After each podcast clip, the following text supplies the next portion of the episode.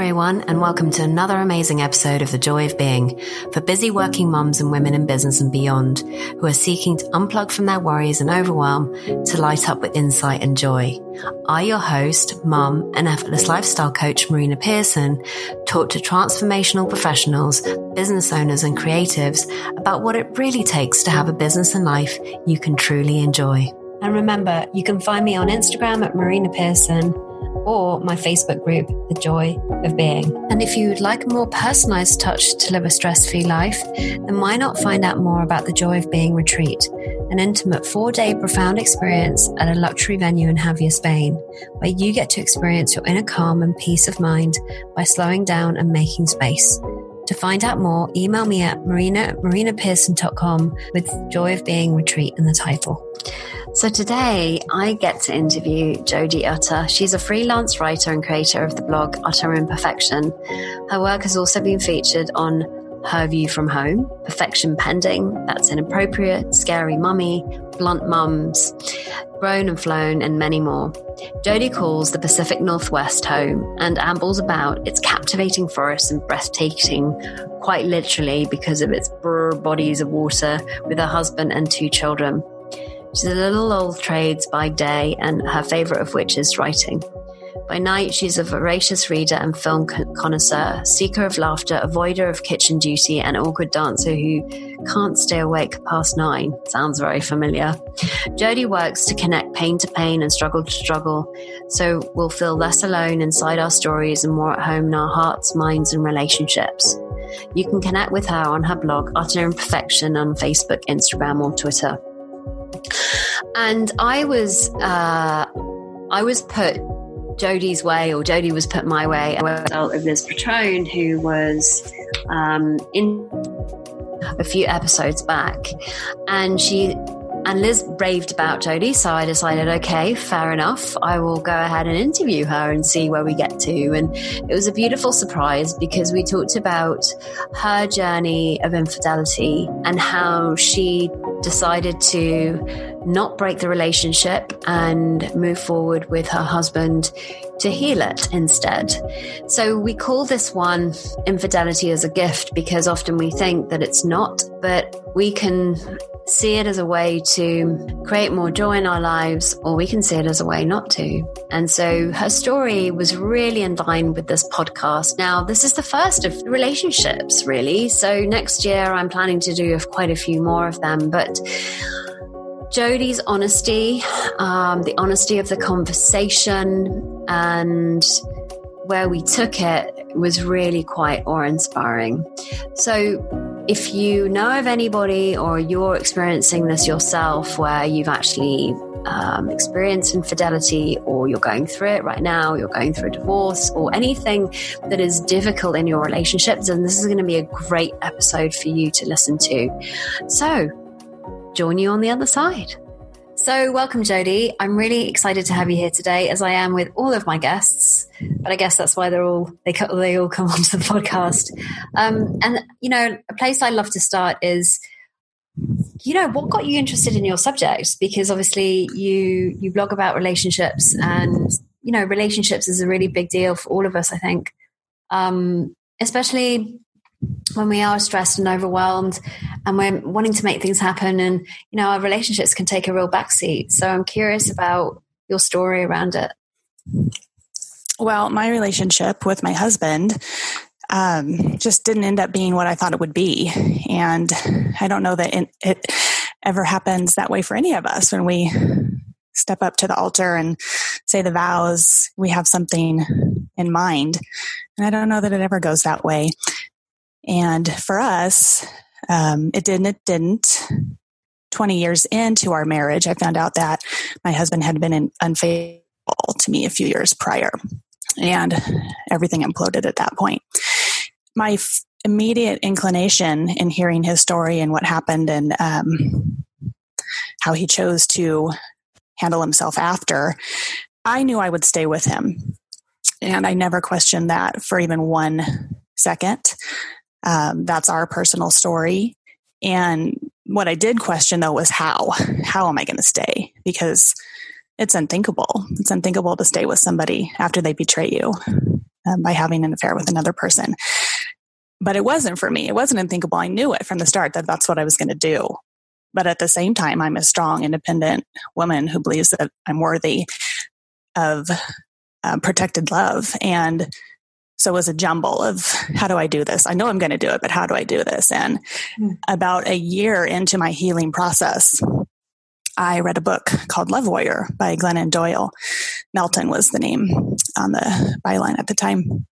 And our stories didn't twin exactly, but there was enough sameness in her story and in mine that I recognized my story inside hers and just um, just knowing, oh, okay, I'm not the only one that went through this, just gave me this courage and emboldened me to to start to move through it. And I knew how to do it after reading that book. I literally put the book down, got up out of the chair, and started writing. And that's how I finished the process of healing. And a unique part of the story is that our um, difficulties in our marriage, my husband's affair, were made public in our um, local community. He was a public employee, and the story of his affair was hand fed to hand fed to our local media. And we have two teenagers, and so that was devastating because um, there's no way we could protect them from that knowledge, and we definitely would have had we had the choice. Um, but what seemed like a curse at the beginning of having our whole story um, broadcast on uh, public radio, newspaper, television, Facebook, um, turned into a blessing really fast because I realized I'm not silenced in this.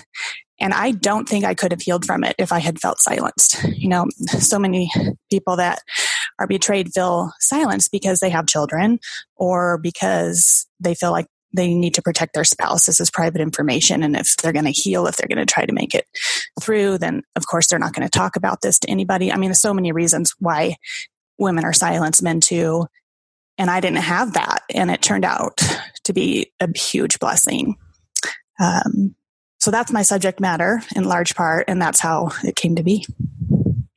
Yeah, what it takes to stop, uh, you know, what I really heard in that was that you just really trusted your your intuition. There was a knowing that this is something that you wanted to move through and move forward with.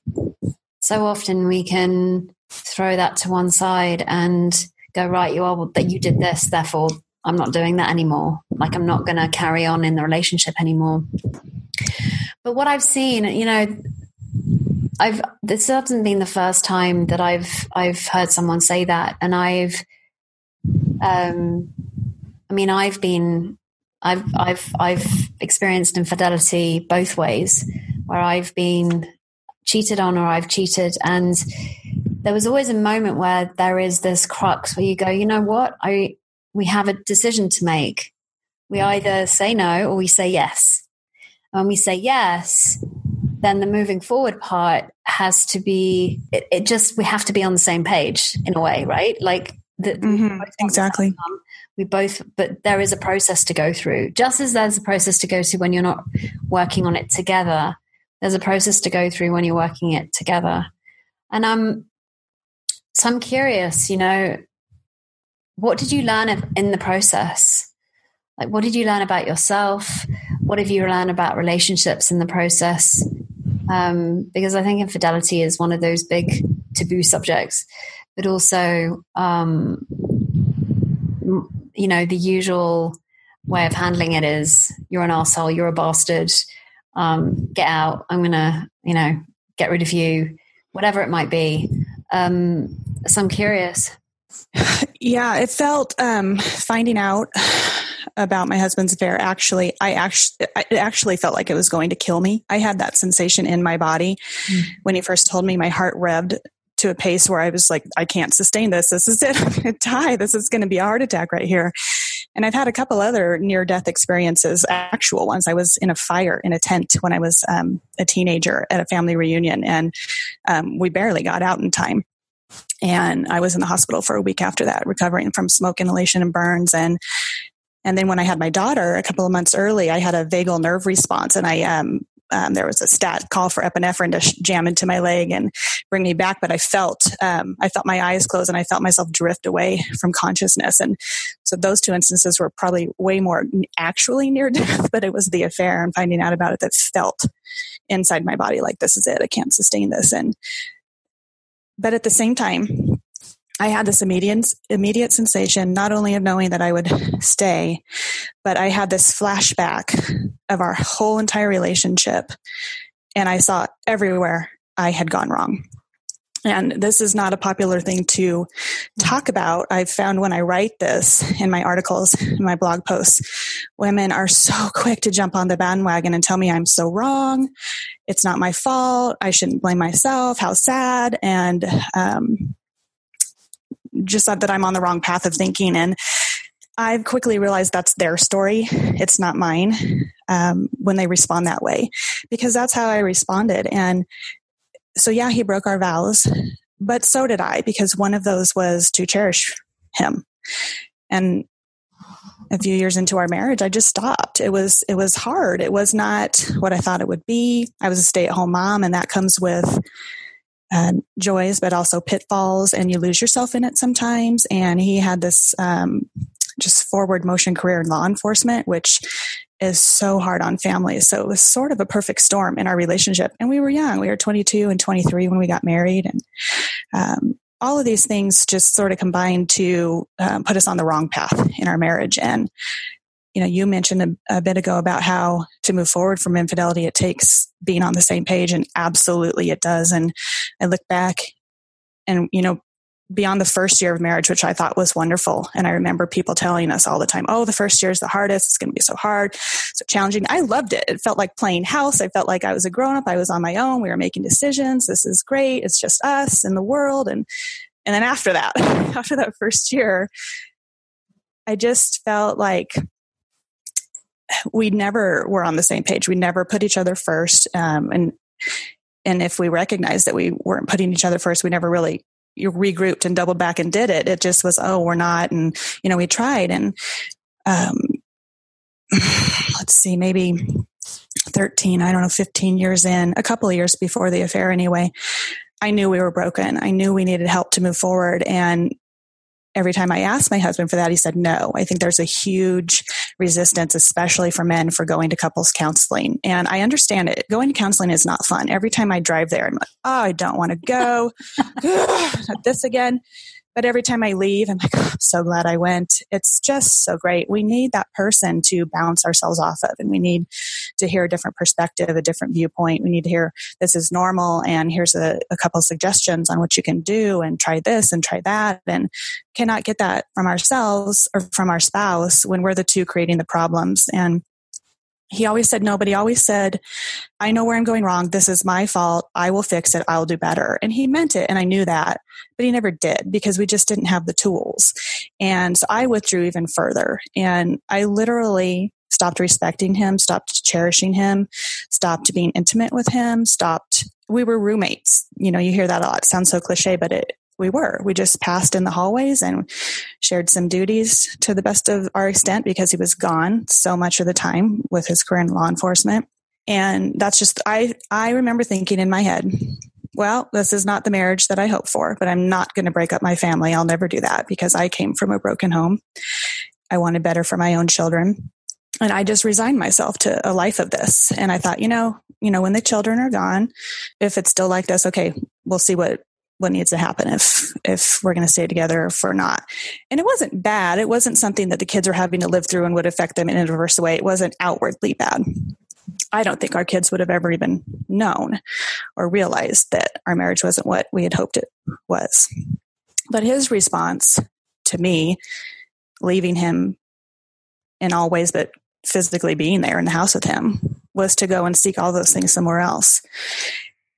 And that was devastating to find out about that because I personally never would have made that choice and learning to never say never. So maybe that sounds arrogant, but I don't think I would have. And one of the hardest things to come um, one of the hardest things to move forward, or one of the hardest obstacles to moving forward, was trying to understand how could he have done this. I never would have done this, and we worked a long time on that very one specific thing. How could you have done this? And you know, he explained it over and over again, and I, I, I came to understand, and and then I had that immediate understanding, like I said, of my own of everywhere I went wrong, and you know, people want to say, well, cheating's worse. Cheating's the ultimate betrayal. Cheating's the deal breaker. I don't know if that's true. Yeah, you know, um, I heard so much in what you just said, but I, I, I kind of wanted to backtrack to when you first started talking about this, which was where you went wrong. And what I heard was that there's a difference between beating yourself up about something and taking yourself and taking responsibility for your actions. Like I think it's they're, they're very different. So you can be up, you can beat yourself up about something that you've done over and over and over again. But you can also take responsibility. Go right. You know what? I fess up. I you know part of this was me mm-hmm. too. Mm-hmm. Um, I need to take responsibility for my part in this because it's not just a one sided thing. Um, and so there is a big difference between blaming yourself and then taking responsibility, right? Yes, you put that into such nice words, and I don't know that I've ever been that eloquent about it, but exactly, I, that is exactly what happened in my brain. I've never blamed myself for one second. I've never felt like I I'm not thin enough or pretty enough or young enough or I have too many wrinkles. I I've never felt like it was anything to do with me. It had everything to do with my behavior and how I treated my husband. And I don't think affairs happen in a vacuum. I suppose there are instances of serial cheaters or people that are prone to do that, that are just going to do that no matter what. I'm sure there's a handful of those in the world. But I think in most instances it happens because there's a breakdown in the marriage and the relationship and people's needs aren't getting met. They can't find a way to meet them for each other. And we, we're human beings. We have needs and we can't ignore them. We can try, but it doesn't work for very long. And people feel led to meet those needs elsewhere. Yeah, it's interesting. You know, when you were talking about how could you have done this? You know, over the years, I've got to see that we all live in our own separate realities. I'm never going to have the same level of consciousness as someone else. Like being given the same circumstances, that person, every, you know, some people might do the same thing. Um, other people might do something completely different because their their level of you know their thinking which creates the habit is totally different from mine. I don't know let's just say for an example you've got marriage breaking down one of you might withdraw the other one might want to reach out. Well it's interesting to me that you're both feeling that the some the circumstance right? But at the same time you're both acting very differently in it. And i guess the same thing is as the reaction or the or as the um what's the word I'm looking for? I guess when you want to act out. I guess that's the word I was looking for. Two words, in fact. Acting out, right? Something's not quite right. I'm just acting out. Some of us do this by shouting. Others do it by going by by withdrawing. That's an acting out, but it kind of doesn't look like it's an acting out. Some of us um, drink, some of us smoke, some of us watch porn, some of us, you know, and it and it all comes down to the habit of thinking that we have. I think from what I've seen. So, like when I was when I when I cheated um, all those years ago, fourteen years ago now, um, I I reflected on on on it, and what I realized is that now now I would never do it. Like I wouldn't do it, um, because it wouldn't make sense to me anymore to do that. You mm. know, I would either break the relationship off or or attempt other ways to to recreate the thing that you know to do something about the relationship. But um, it doesn't even occur to me to do that anymore. So suddenly it was this sense of like, well, why not? Why wouldn't it occur to me? Like back then it would have done. It just doesn't make sense. Like, I don't know. I'm sure there are things that you made sense to you at some point. I don't know, um, that you used to do that doesn't make sense to you to do that anymore. Like, I don't know. I used to club, go clubbing a lot. and drink a lot. Good job. yeah, good job. but that makes absolutely no sense to me anymore. Mm, right. Like I just want to be in bed by nine o'clock with my slippers and hot cocoa. yes, it sounds like my best life too. But yeah, are there, are there things that now wouldn't make no sense to you for you to do anymore than they used to back then? Are there things? Yeah. So in in the relationship specifically, could be, uh, mm-hmm. could be relationship, could be ways of being like that you don't do anymore because they just make no sense to you. What comes to mind um, is the way we would argue. And, you know, that's one of the predictors of whether a relationship is going to survive or not. It's not what you argue about, it's how you do it. Yeah. And man, we would um, just make those go on and on and on. And um, the the tenant to you know don't let the sun go down on your anger. That has never worked for me. I take this scarlett o'hara approach and i have to think about that all tomorrow because i just get um, too wrapped up in my head and too angry in the heat of the moment. And my husband was always the opposite. He always wanted to um, get right in my face and hey let's work this out now and we can't go to sleep. We have to i can't because he couldn't sleep if we didn't work it out. I couldn't sleep if we were going to try to work it out. I needed that breather. And that took years and we had fights about that, about how we were going to fight. And it took years to come to the other side of that. And he finally, it was a trust issue. He, he finally understood, oh, she will work this out with me every time, but she needs time and space before she's able to do that. And so he could start to wait till the next day. And, and then we got better at that. Um, but even, you know, just anything I was mad about, I'd be mad about it for days. And over the years, gosh, how hard is that on a relationship to have a spouse that um, the other one was worried, ah, geez, here we go again. Like we can't just, you know, have a disagreement, get past it. This is going to be a three day thing. And just this week, we had about a three minute argument. And I was so happy after that three minutes for days because I'm like, look at us. We have gone from three day arguments to three minute arguments that's some amazing, amazing accomplishments right there. Yeah, there's a lot. Like I said, I um, had that flashback of everything that I did that I shouldn't have done. And, you know, one of the best things out of um, couples counseling that we got, you know, when my husband told me he'd had an affair, and I said, well, you know, we're going to have to go to couples counseling. And he understood that. He knew that we weren't going to get past this without that help. And you know she she says oh absolutely we're going to talk about this trauma because i can see that you are in the middle of a trauma uh, in a crisis and that's what we're going to address we're going to work through it. But after a few weeks we're also going to go backwards and we're going to talk about your families and your family dynamic and what you each brought to the table. And you know my eyes roll back into my head i don't want to do that that's just a lot and but you have to. It's so important because we bring these things to our marriages that we don't even realize we bring. And one of the things i brought and I didn't even realize it for 20 years until our counselor said it to us was that I behaved like a single parent in our relationship because that's all I ever had modeled to me. My parents um, got together in high school and that relationship didn't last long. They divorced when I was two.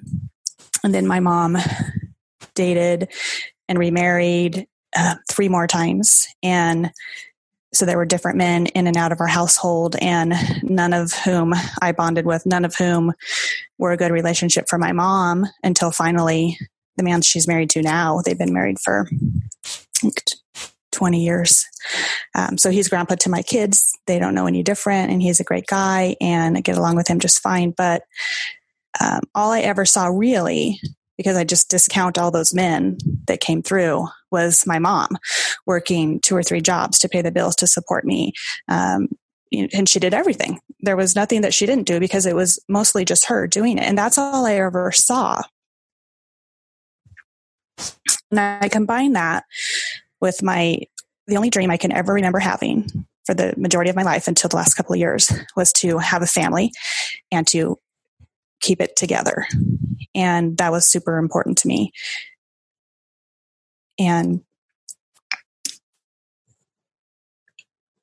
when you combine that, only seeing one person do everything in a household, and then you have a family and you have a partner, I never saw the need or the way to bring him into everything.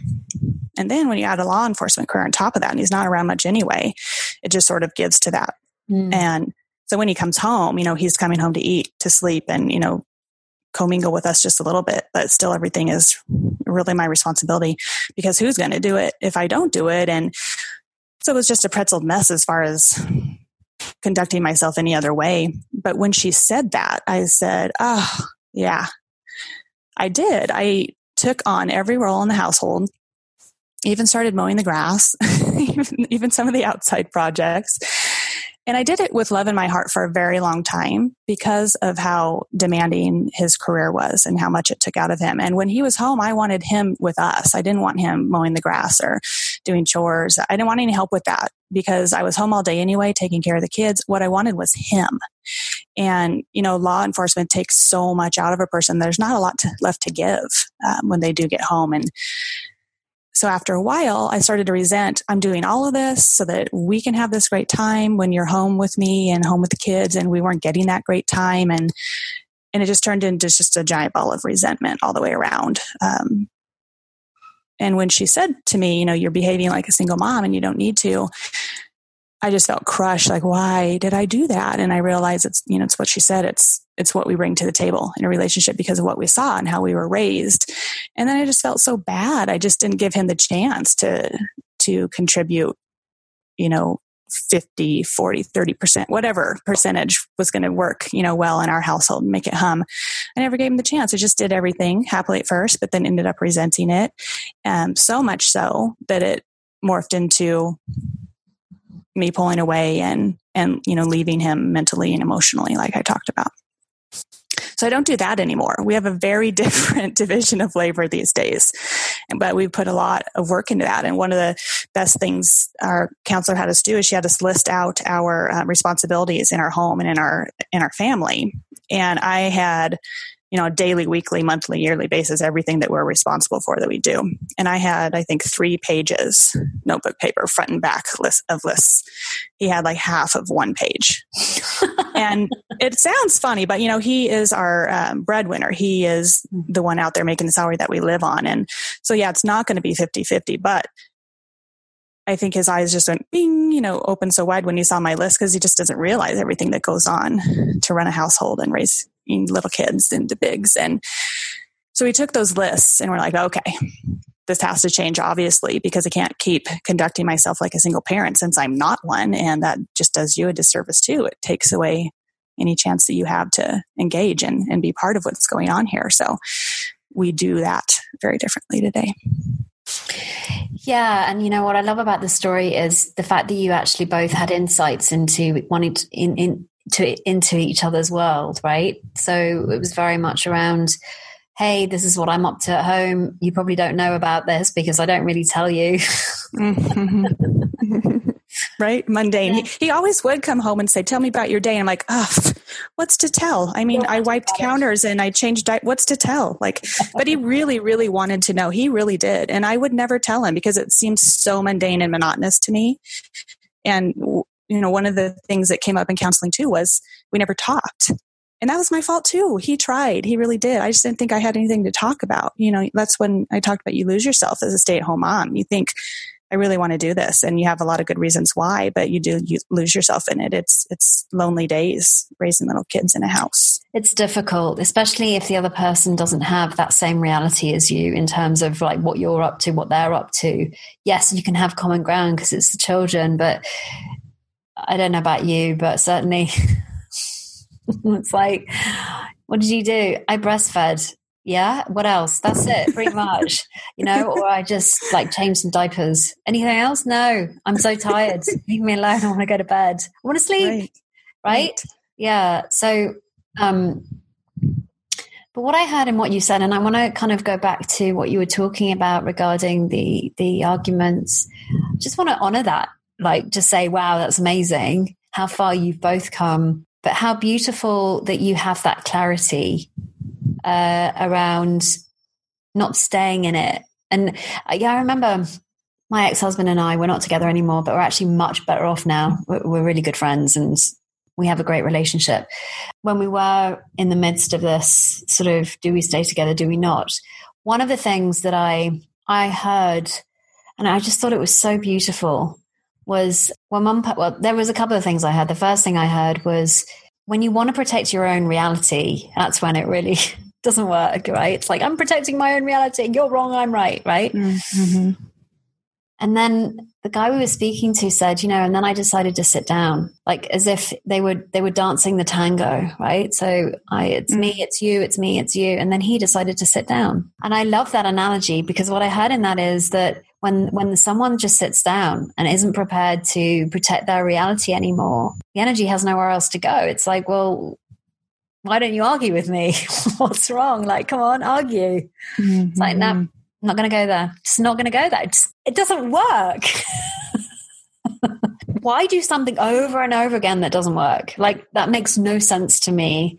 What I've found over years in the last in the last years through all of my experiences with relationships with men is that what does work is to talk about stuff when you're actually in connection. When you're connected, when you're actually both grounded when you're yes. both in that in in that true self that beautiful feeling you know that calmness as yes, opposed to that's going, what yeah. that's what counseling did for us. We somehow sitting on that couch and having that you know triangle that third person uh, to ping off of put us in that space every time. And i remember when i first sat down on the very first day she said on average it takes couples about two years to work through uh, the betrayal of an affair and i just i wanted to leave. I was like two years of how i'm feeling right now. Today i can't do it. There's just no way. I cannot feel like this and um, have this um, turmoil inside of me for two years and i didn't leave. I stayed on the couch. But we finished up counseling in, le- in less than a year and she said, I think you're one of the fastest couples I've ever seen. And she goes, and, and what, and she had remarked before this, but she reminded us that when we would come into her office, we would sit, we, there's this huge couch that we could sit on, but we sat right next to each other. Our legs were touching and we'd hold hands the whole time. And she says that when you did that the very first day, she said, I knew that you guys were going to be okay on that very first session because people don't do that. They come in and they sit on opposite ends of the couch or one will stand against the wall. They, they don't want any proximity to each other. They're that far gone. And it was something about having that, you know, that safe space, those four walls and that person that was there dedicated to helping us, um, not on either side, but for us as a couple that just put us in that space of, okay, we're going to talk about some really hard things and it's not going to be fun to hear them, but, um, we never hurt each other in that space. That space was only ever about healing and moving forward. I love how you put it. You know, that space was for healing. And and how beautiful would it be if we saw that? If we could actually have difficult conversations in a place of healing, space of healing, and see it just like that and see that we are human. Um, and and know that we all have patterns of thinking that don't actually that are not very helpful actually all of us have them you know regardless of the area of our life we've all got some weird doofy doof thinking that creates behavior that's a bit strange for someone else. But to us it's totally normal. It's like whatever. I'm just yeah. you know sitting here picking my nose and scratching my bottom. It's like a perfectly normal thing for me to do right? Um that's somebody else that's just like oh my god no. Um right yeah, like sitting on a toilet, public toilet seat. I have no qualms sitting on a public right. toilet seat. and I know a million people that won't do it. yeah, I traveled in India for a bit, so I actually have no problems in doing that. Um, but yeah, so it, it comes back to everything we think about. And so, from what I've heard you say, is like getting into that place of connection and being able to talk about the difficult things makes it so much easier. And there was real wisdom in a way, Jodie, when I heard you say it earlier on. It's just like, I can't talk to you right now. I'm too angry. There's wisdom in that. I remember judging my ex husband about that because he would be like, No, I'm not going to talk to you. I'm going off. And I thought, Oh my God, he's so emotionally unavailable. Mm. But I spoke to someone about it and they're like, No, it just sounds like he's being really wise. He doesn't want to talk to you while you're rampant. Mm-hmm. like, actually, mm-hmm that's a really good point. Nothing good comes of that. No, no. And that's one of the things I've written about. I, I surveyed, you know, the 22 years of our marriage and the only thing I ever got by leading with anger or matching anger to anger, frustration, frustration was more of that. Yeah. And in reading Brene Brown, she talks about leaning in with love, even when you don't want to, even when it's hard. And that speaks to what you were talking about, about just sitting down, because that is what gets you more of what you want. The sitting down, the leaning in with love is what lays the groundwork for more love in return. Yeah, and and you know what came to mind when you were talking was this. You know, my ex and I um, he lives in the States now, and we're doing one month off, one month on with our son. And, uh, you know, I'm pretty open. Like, I, I have no problem with it. But one thing that we weren't agreeing on, and it would just bring, it would just, we were, we were protecting our own realities at that point, which was, I want to educate him in the States. That was mm it. There was no, there was no openness to anything else. And I'm like, well, no, you're not going to, you're not going to do that. I'm going to do it here. I'm going to take you to court for that. Right? Mm-hmm. That was the mm-hmm. dynamic we were in. And then he had an insight, and the insight was, oh, if I don't want him, if I, if I don't want to be without him, then his mother would probably not want to be without him. Mm. That's not the best thing for him. So what happened then was that when we came back to that same conversation, something new opened up, which is we actually collaborated in creating something new. So now we've agreed that our little one, Leo, will go to school here for a term, then he'll go to the States for a term, and then he'll come back here for a term. And I'm totally down with that because now I can see it as collaboration. I don't see it as I this is what I want. And then I'm like, no, this is what I want, right? That doesn't get us anywhere.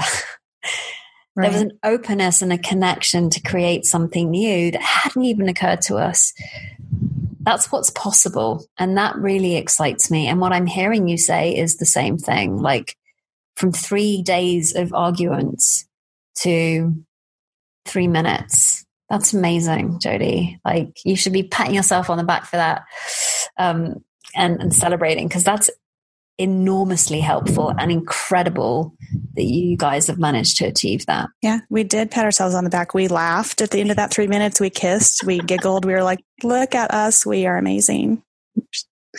Our own biggest fans right now. Well, isn't that so refreshing? mm-hmm. Yeah. And you know, our something I'm super conscious of right now is you know, back to what you were saying about how, you know, to move forward from something like this, it takes both people all in on the same page. And it does. And our marriage actually did not survive. And that is a really good thing because that marriage was not working and that marriage was not sustainable. We had to start a brand new marriage.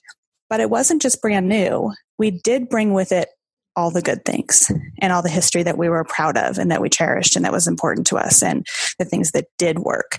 So brand new, but with some sprinklings of of the good stuff from the past. I love that. You know, it's funny. I was having that same conversation with a friend of mine the other day, um, and what I what we spoke about was that you can have a thousand deaths in relationships, like the dying of that old relationship because the dynamic is no longer the same. And what I heard and what you also said was that it was an opportunity for both of you to create something totally new. That in fact, the affair, what it did was highlight wasn't what wasn't working. And you both had the courage to go, well, it's not working. The outcome of that was the affair. But it wasn't the reason that it wasn't working. It's the outcome of the fact that things aren't really working for us. So we could have had millions of outcomes. That's the one I chose, fine. But actually, let's backtrack. Let's actually course correct. Let's see what can work. And I love that you did that. You know, I love that you did that and obviously that's my opinion and anyone listening in may may say well no that's not I, am not happy she did that. Whatever.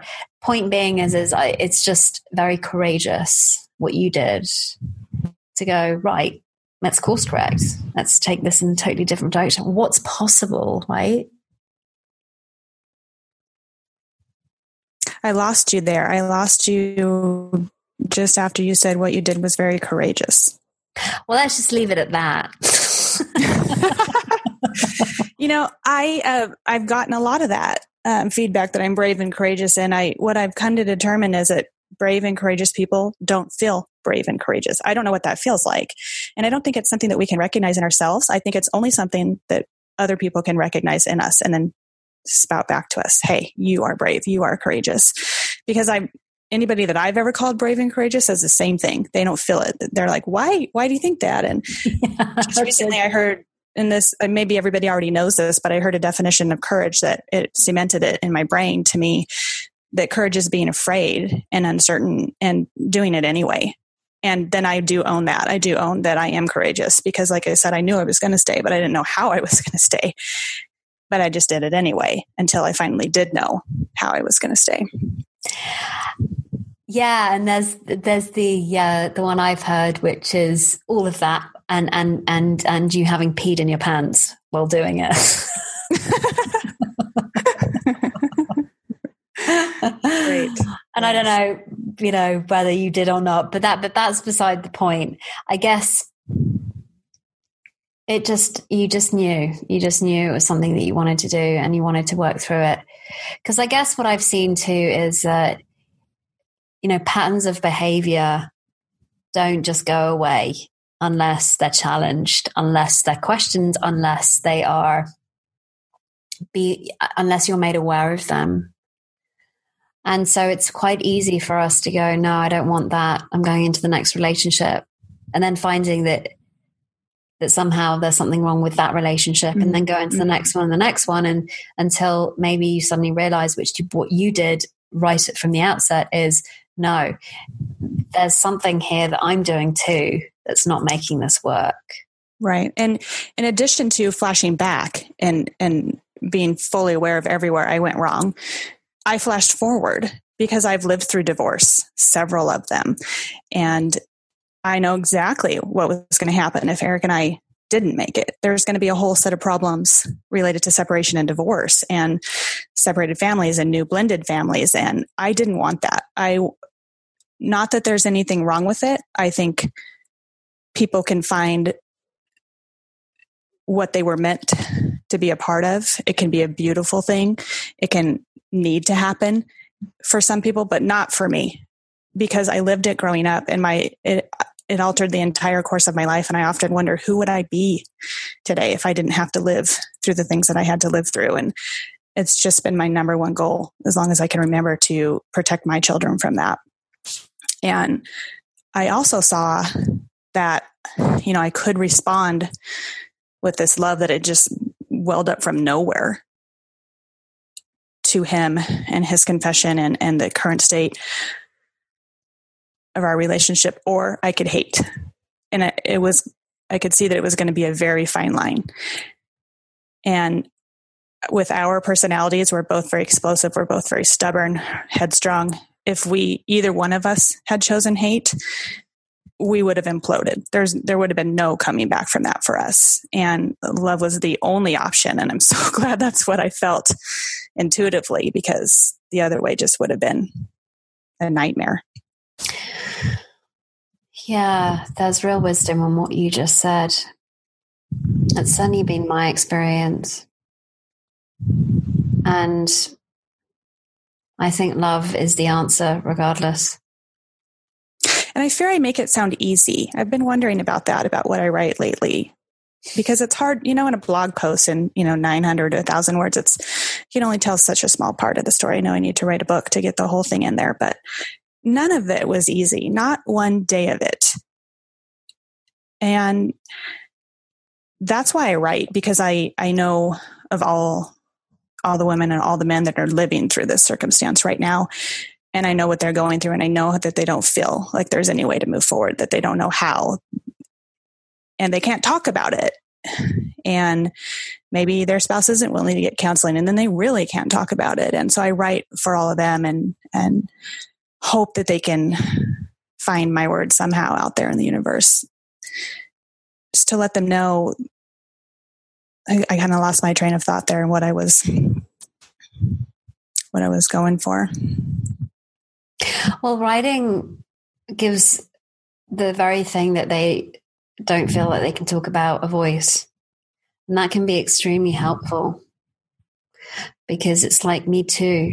I've been through yes, that and I'm not yes. the only one. Right. And so I started, I remember now of fearing that I make it sound easy. And that's mm. Because if, if someone reads my story and is like, oh, she makes it sound so easy, that's not easy for me. I'm not going to be able to. No, that's not my point at all. It was hard, hard, hard work. And you mentioned if you don't do it in this relationship, you're going to do it in the next one. And I, I majored in psychology in college, and that's something that's always rattled in the back of my brain is why would we expect our next relationship to be any better? We're bringing ourselves to it. I know, and, right? and so if we don't do that work with the person that we're already in a relationship with, we're not doing any service to anybody that we're going to have a relationship with in the future. And it didn't make any sense to me to just kick my husband to the curb because of his actions and say, forget it, we're done, not even going to try, and then start all over again with somebody new, they could end up doing the exact same thing.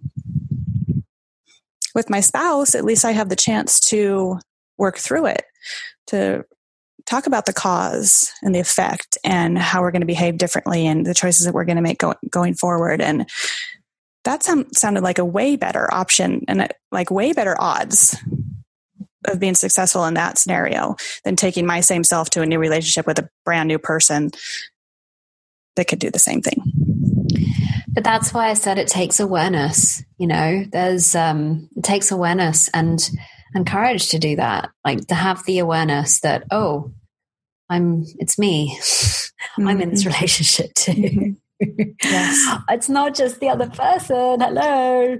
Um, and while yes, you can you can you can shift a lot of things when you go through the breakup and and move forward and still work on yourself well work on yourself but you can still see new things and have insights um, without the other person that is true and invite somebody new in that's slightly different or different but if there isn't a sense of awareness and it, it, it always seems that it's the other person then i would invite anyone listening to that to sort of t- start taking a look and maybe even questioning it Mm-hmm. because mm-hmm. as I said, it just takes two to create a dynamic and it only takes one to change it.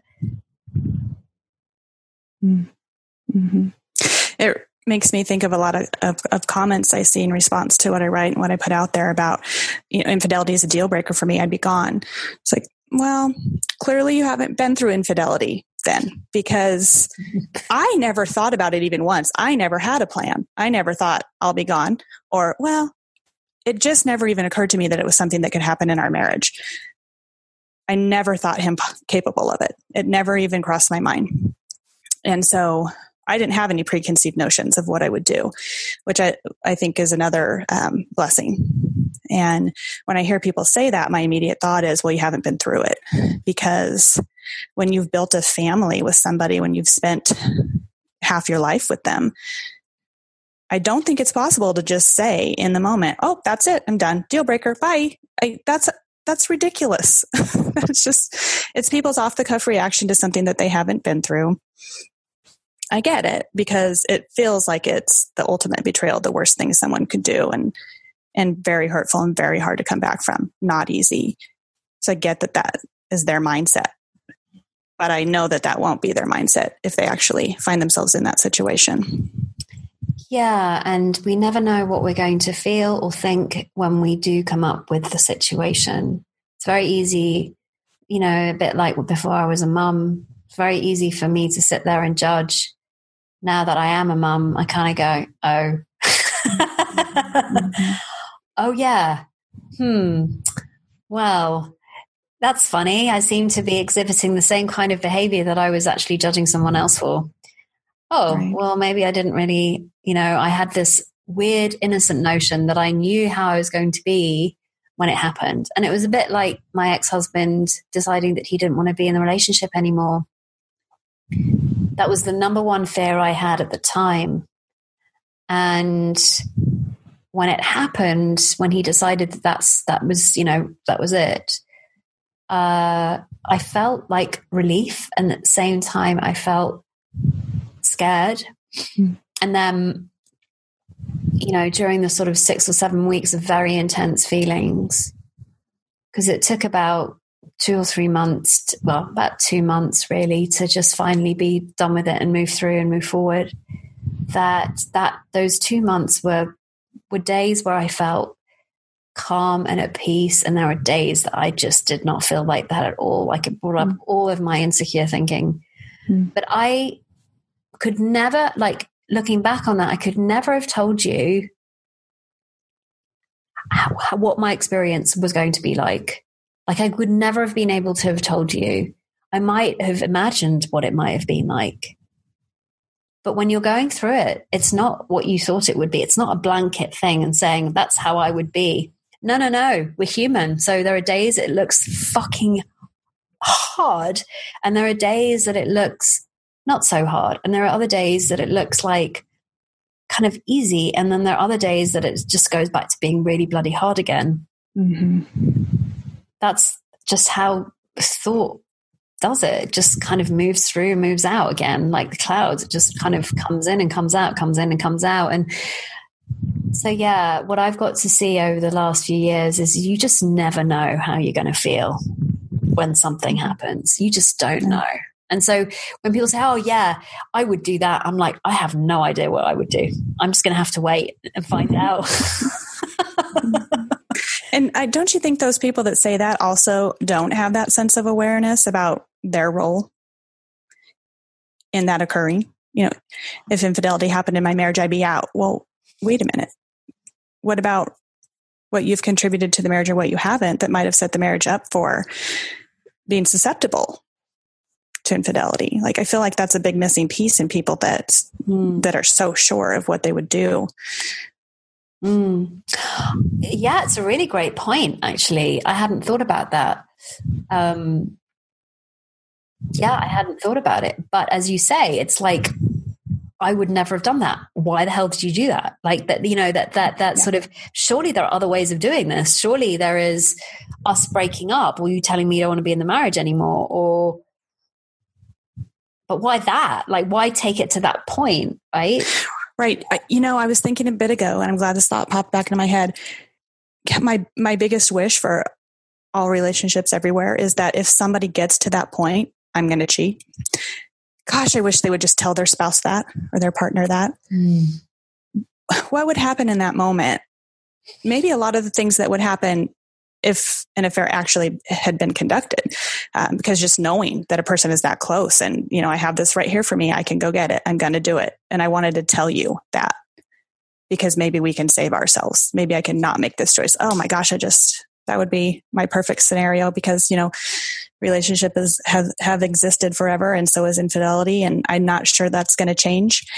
I want it to but i'm not sure it will but what if instead of actually doing it we told our spouse hey this is where i am this is what i'm about to do yeah it's kind of my dream i know it's it's ridiculous it's not based in reality it's not going to happen but maybe maybe it could if um, one person hears me say that if one person you know thinks I'm going to do that. I'm not going to actually do the act. I'm going to go tell the person I love, the person I might I might not love anymore, but I'm about to do this. This is where I'm at. Well, it either takes courage to actually work through the marriage after after they've done it, or it takes courage to tell them beforehand. So I don't know. It just takes courage. You've got the same amount of overthinking, insecure thinking that comes up and having to tell them, I'm assuming. That's not easy. But neither is working through the marriage after you've done it. So you're damned if you do, damned if you don't. Either way, but I think no. there is a bit of damage control in the fir- in the former than there is in the latter. And yeah, I, yeah, I kept thinking that when we finally did, you know, make it to couples counseling, I just thought, oh my gosh, how much easier would this all have been if you had gone when I asked you to? Any of the times I asked you to, if you had just gone with me, instead of being in here for a year or two years maybe it would have been a month or two months and every couple of years a month or two months to you know set ourselves back on the path we want to be on it would have been so much easier and the hardest thing to work through was the PTSD effect of that. You know, infidelity is everywhere. It's in music, it's on TV shows, it's in memes, it's in um, pop culture, it's in comedian sets it's we talk about infidelity all day long and i never realized that until i was living it And I never realized how immune I was to how often it comes up. And now I think every time that somebody cracks a joke about infidelity, I'm like, is that funny? What is funny about infidelity? Nothing. And think of all the people that are, have lived through it or are living through it. And I just, I, wish I could eradicate jokes on infidelity. And maybe I'll get there someday. Um, but I'm not there yet. And there would just there would be all these triggers and um, the triggers are something that felt they'd make you feel like you're right back in it like you hadn't made any progress at all in dealing with it and healing from it. And you know my husband hung with hung with me through every single one of those and that's another way i knew that we were going to be okay because there were so many. And you know sometimes he would say why are we talking about this again? You know i've I've told you everything I have to tell you a lot of times. And I said, yeah, yeah, and I need to do it once more. And, um, and that just happens less and less these days. And, you know, that's what I think of when I talk about how it's not easy. And I don't ever want to make it sound to someone like I think it is or that I thought it was. Um, very conscious of the fact that it's a it's a daily thing until it's not anymore and that's that's the other thing i want to convey is that someday this will not be the thing that you think about all day long.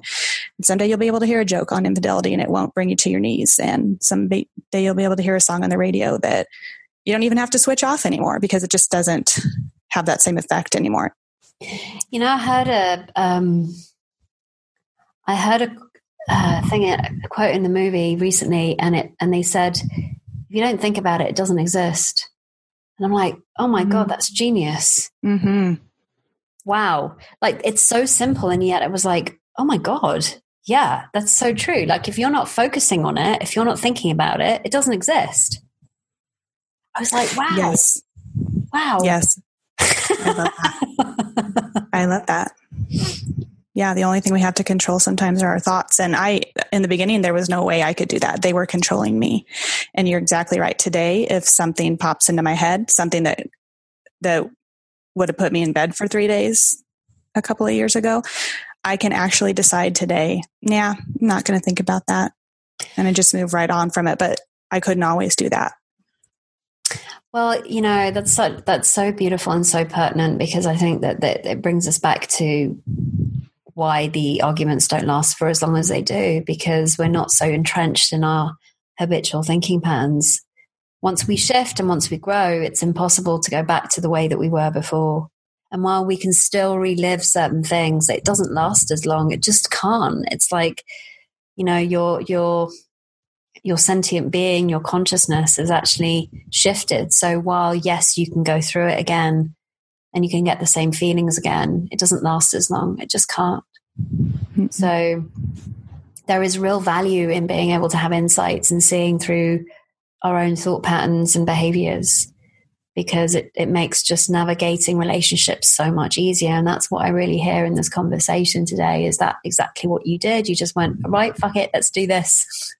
let's put my big girl panties on and just, yeah, bring it on. Just like bring it on. And that's kind of what you've done and, and, and how you've moved forward with it through your writing to, to help other people. And Jodie, so like one question I love to ask of my of my guests is, what are you giving yourself permission to do more of these days? Hmm. It's been a goal of mine for a while to live with intent, and I don't know if I ever have. I feel like I'm reactionary, and I don't want that anymore. I want to live with intent, and I don't know if I've inched any closer to that beyond realizing that I want to do it. But it's it floats around in my head uh, all the time, and it, never did, and it does now. And so every day is a is a tiny little step towards living with intent is, instead of being reactionary and reacting to what happens around me and um, the things people do to me or um, events I find myself living through. And I think that's what's bogged me down for so long is being reactionary and not being who I am in it, but reacting to it. Yes, with who I am, because what, how else would I be able to do it? But instead, living with intent and uh, being who I am in the world. And then when these things happen to me, it's going to go down in a whole different way from now on because I am who I am. I'm being who I want to be, I'm thinking how I want to think. And um, I don't know if any of this is making sense. You can tell it's something I haven't really fleshed out into actual happening. It's just something I've been thinking about for the longest time. And you read all the time about, well, it's so important to live with intent, state your intention. In a yoga class, state your intention. And I tell you, I had not one time in any yoga class ever stated my intention because I could not get to that place. I could not, I'm like, I don't have an intention. I'm just here doing yoga. And that's what I'm working towards. That's well, it sounds to me like that was your intention to do yoga. right? so I never, I never was like, I'm here doing what I intend to do. And that, that when yeah, they said that, that, that stage, I feel like, like, that's perfect. And your intent, yeah. thing is, often we think, oh, I can't. But actually, what I've heard throughout this entire conversation is you had an intent right from the outset with your husband to move through, move forward. Like mm-hmm. when the clarity you had around that, that's an that's an intent. That's like, yeah, I'm going to do this. And I'm sure there are many other examples of it in your life where you've just gone, nope, I'm going to do that. I'm going to do this. I'm going to do that. That's intent. Like that's just, that's just intent. Like maybe called something different. Yeah, that's interesting. I, am going to start calling it intent because that's a goal of mine, and I haven't really um, figured out how to arrange my life around intent. But you're you're right. I do it, and I just don't realize it. And you know, from that first moment of realizing I'm going to stay with this man, I'm going to do everything it takes. That was to, an intention and I never, it's still hard to call it that because it's something that I felt in my very being that I could not have changed even if I had wanted to. But I still like the idea of calling it intent, so I'm going to. well, that's intent. What you've just described is intent. okay. And so maybe I just have not understood it just the same thing as courage and bravery that I just had trouble understanding until I yeah. finally did. Maybe it's the same. So more of intent and yes. not even realizing you're doing it. so, Jodie, my love, if people want to uh, read your stuff, um, go to your blog, how can they do that? I am at utterimperfection.com. Beautiful name. Thank you. Thank you. Well, for everybody that's been listening, I hope you enjoyed it as much as I did. Until the next time, bye bye for now. And there you have it, another wonderful episode of The Joy of Being. If you loved what you heard here today and it's been helpful, why not subscribe or share the podcast with others? And if you're curious as to how you can experience more joy in your life and feel carefree, then I invite you to download your Joy Catalyst scorecard at www.marinapearson.com slash scorecard, which will help you identify the joy gaps and what you can do to fill them. And remember, you can find me on Instagram at Marina Pearson or my Facebook group, The Joy of Being. So until next week's episode, remember, you are the joy you seek.